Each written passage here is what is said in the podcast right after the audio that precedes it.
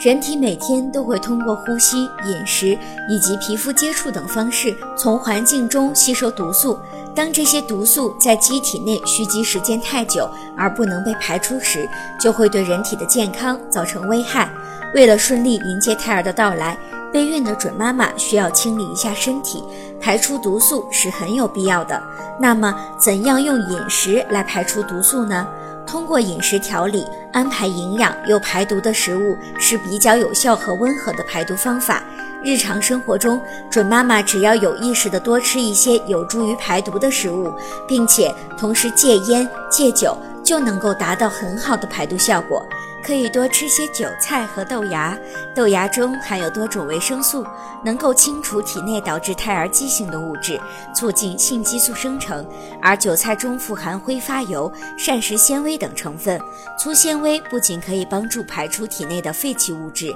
还有助于吸烟饮酒的准妈妈排出毒物。